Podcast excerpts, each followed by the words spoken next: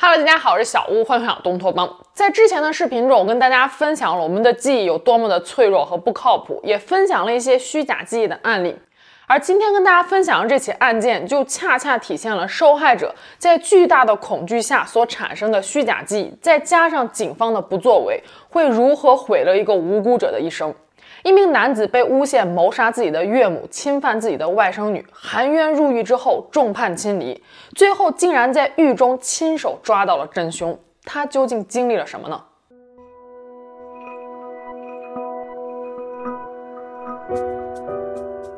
？I wake up every day wondering what happened. 克拉伦斯·埃尔金斯，一九六三年出生，是个土生土长的俄亥俄州人。成年后就成为了俄亥俄州巴伯顿当地一家炼钢厂的技术员。之后，克拉伦斯娶妻生子，过上了典型的美国中产阶级的生活。案发当时，克拉伦斯和妻子梅琳达已经孕育有两个儿子了。可以说，他人生的前半段顺风顺水，家庭和睦，事业平稳。但这一切的平静都在1998年的一个早上戛然而止了。1998年6月7日早上八点。十几名警察突然来到了克拉伦斯的家，将房子团团给围住了。几名警员冲进了屋里，二话没说就将他给逮捕了。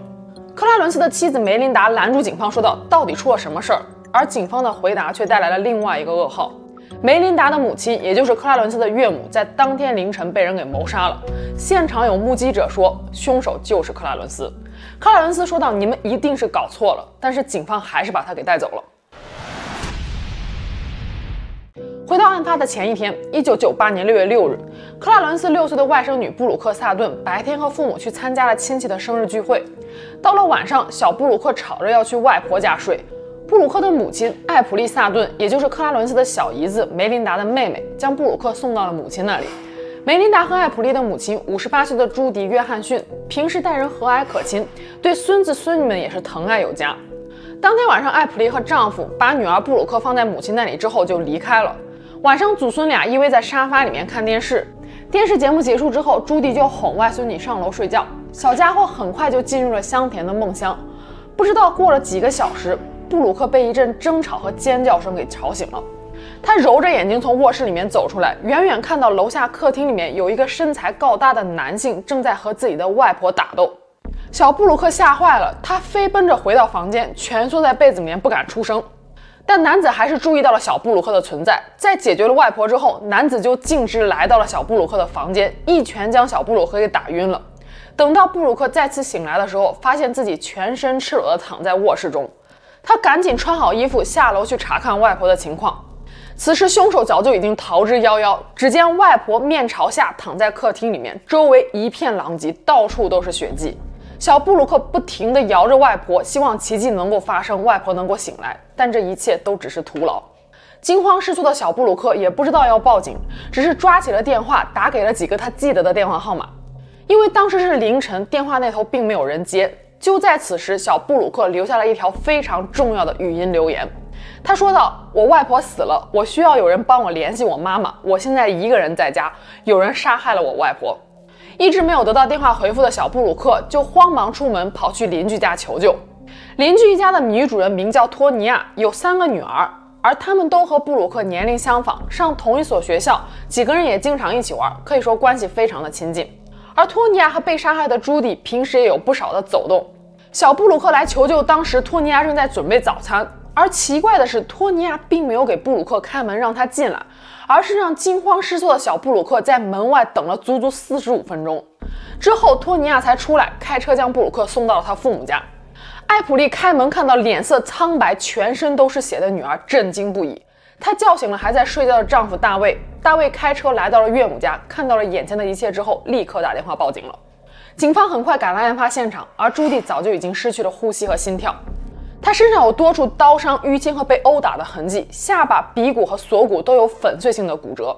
法医检测之后还发现，朱迪在生前曾经遭遇过性侵，而且还可以看出来，朱迪曾经有过非常激烈的反抗和挣扎，他的几个手指甲全部都断裂了。那么究竟是谁下的如此狠手呢？作为案发现场唯一的目击者和幸存者，小布鲁克自然成为了警方办案的突破口。警方来到了布鲁克家，他们询问布鲁克说：“你有没有看清楚凌晨袭击外婆的男人长什么样子？”此时的布鲁克还没能从几小时前的恐怖经历中回过神来，再加上期间布鲁克还被打晕了，很多细节都记不清。他只跟警方说道，凶手长得有点像自己的大姨夫克拉伦斯。就这样，警方就来到了克拉伦斯家，将他给逮捕了，也出现了我们视频开头所描述的那一幕。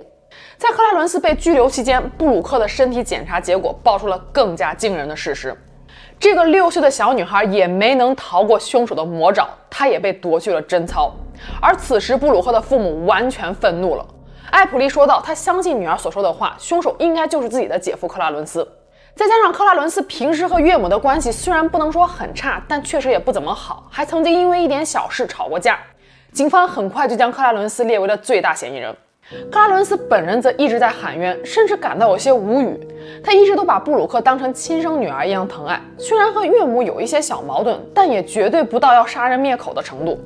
最重要的是，克拉伦斯还有不在场证据。案发当时，六月六日晚上到六月七日凌晨，他在当地的一间小酒吧里面喝酒，直到凌晨两点三十分才回到家。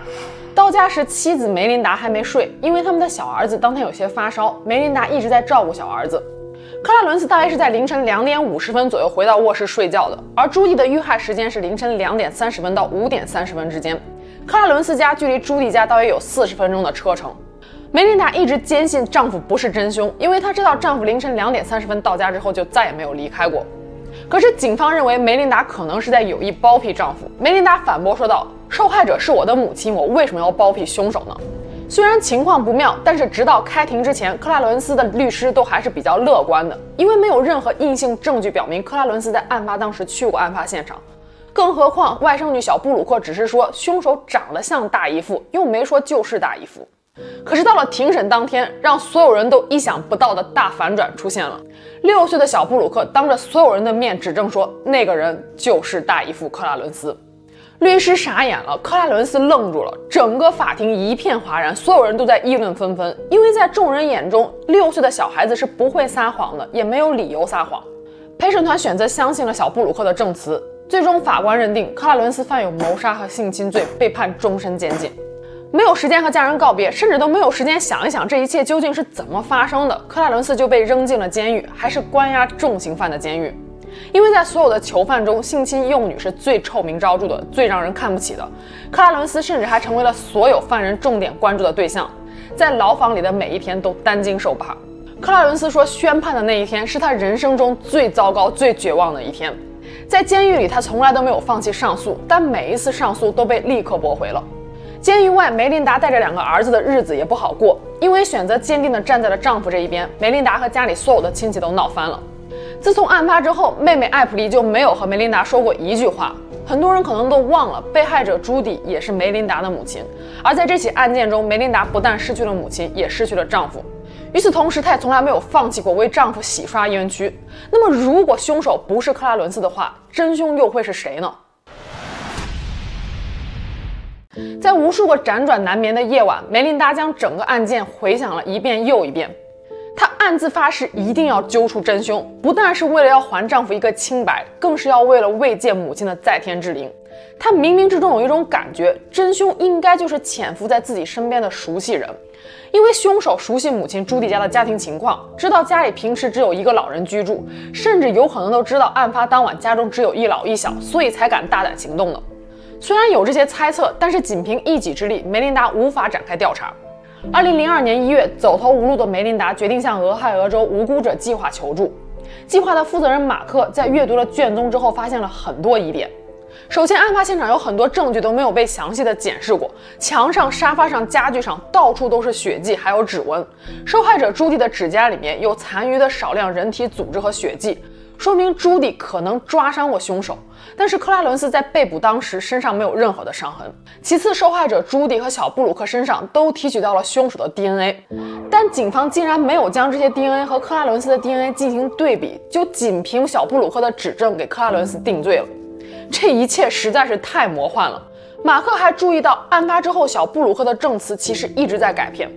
最开始他在电话留言中说道：“有人杀了我祖母。”后来变成了凶手长得像大姨父，再到最后出庭作证时，他斩钉截铁地说道：“就是大姨父。”这中间的转变更像是有人在故意诱导小布鲁克出来指证大姨父克拉伦斯一样。成年人的记忆在极大的恐惧和压力下还会产生扭曲，更别说一个小孩子了。在马克的鼓励下，梅琳达决定找妹妹和外甥女谈一谈。他鼓足勇气敲开了艾普利的家门，但出乎意料的是，艾普利上来给了他一个大大的拥抱。足足三年了，这对姐妹俩终于冰释前嫌。艾普利说道：“几年里，他也曾经无数次的拿起电话想要和姐姐和解，但都始终下不了决心。”而此时，布鲁克也终于开口说道：“他根本就不确定那天晚上闯入外婆家的凶手究竟是谁，只是觉得凶手的外形有一点像大姨夫。”后来，警察、检察官几乎无一例外的用近乎逼迫的口吻鼓励布鲁克说：“你要勇敢一点，你不说那个人就是大姨夫克拉伦斯吗？”从那个时候开始，小布鲁克脑海中凶手的形象就渐渐的变成了大姨夫的样子。And now that I'm older, I know that the police could have done a better job. People shouldn't have been influencing me. 随后，不到十岁的布鲁克公开发表了声明，撤销了他三年前对克拉伦斯的指证。Who'd you say it was? My uncle Clarence. Okay. Why did you say it was Uncle Clarence? Because it looked like him. But do you think so today? No. Okay. 与此同时，马克还找到了一家权威的 DNA 检测机构，申请对比克拉伦斯和案发现场提取到的凶手的 DNA。结果显示 DNA 不符，也就是说凶手另有其人。而此时克拉伦斯已经在监狱里面蹲了四年了，警方和检方仍然没有释放他的意思，因为警方认为有可能布鲁克是在家人的逼迫下改变了证词。可是 DNA 的检测结果又该作何解释呢？马克组织了一场游行示威，要求对克拉伦斯案件进行重审，还克拉伦斯一个清白。不过，警方和检方依然无动于衷。在马克看来，他们就是不愿意承认他们曾经犯下了一个如此巨大的错误。官方不配合，那么唯一的出路就是当事人一家自己找出真凶了。可是调查该从何入手呢？就在大家一筹莫展的时候，峰回路转的时刻意外出现了。梅琳达在当地的一份报纸上无意中看到了一个叫做伯恩·曼的男人，因为性侵儿童被判入狱七年。伯恩正好被关押在了克拉伦斯所在的监狱。而这篇报道引起梅琳达注意的地方是，伯恩的法定配偶正是托尼亚，没错，就是母亲朱蒂的邻居，在案发当天把惊恐万分的小布鲁克拒之门外长达四十五分钟的那位邻居。梅琳达和艾普利一开始就觉得奇怪，正常人来说，看到邻居家的小孩慌忙来求救，一定会立刻开门让他进来。可是托尼亚在屋子里面忙活了足足四十五分钟，才开门出来，把小布鲁克送到了他父母家。如果说托尼亚是在为自己的丈夫伯恩争取时间的话，那这一切就说得通了。托尼亚也是案发后小布鲁克接触的第一个大人，甚至有人认为会不会是托尼亚最先误导了布鲁克，让布鲁克觉得凶手长得像大姨夫克拉伦斯。值得一提的一点是，伯恩本来就有恋童的倾向，他的三个女儿在三四岁的时候就被他禽兽般的夺走了贞操，也因此伯恩被判入狱好几年。在朱蒂被害的前几天，伯恩刚刚刑满释放出来，所以同一街区的人一直都以为托尼亚是单身妈妈，独自带着三个女儿生活。没有人知道她还有一个恶魔一般的丈夫。想要印证这个猜测，说来也简单，就是拿到伯恩的 DNA 和案发现场凶手的 DNA 一对比，不就知道了吗？可是如何才能拿到伯恩的 DNA 呢？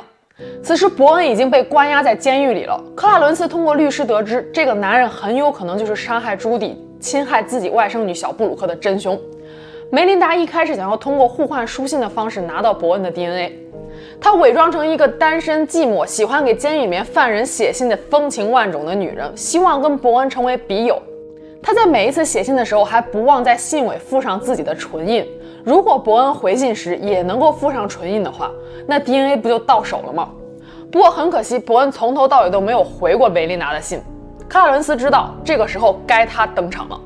二零零五年夏天，等待了许久的时机终于到来。在一次自由活动的时间，克拉伦斯看着伯恩将一个烟头熄灭在了烟灰缸里，他悄悄地走过去，趁所有人都不注意，收好烟头，回到了自己的房间，然后将烟头交给了律师。检测结果很快就出来了，DNA 完全匹配，伯恩是真凶，没跑了。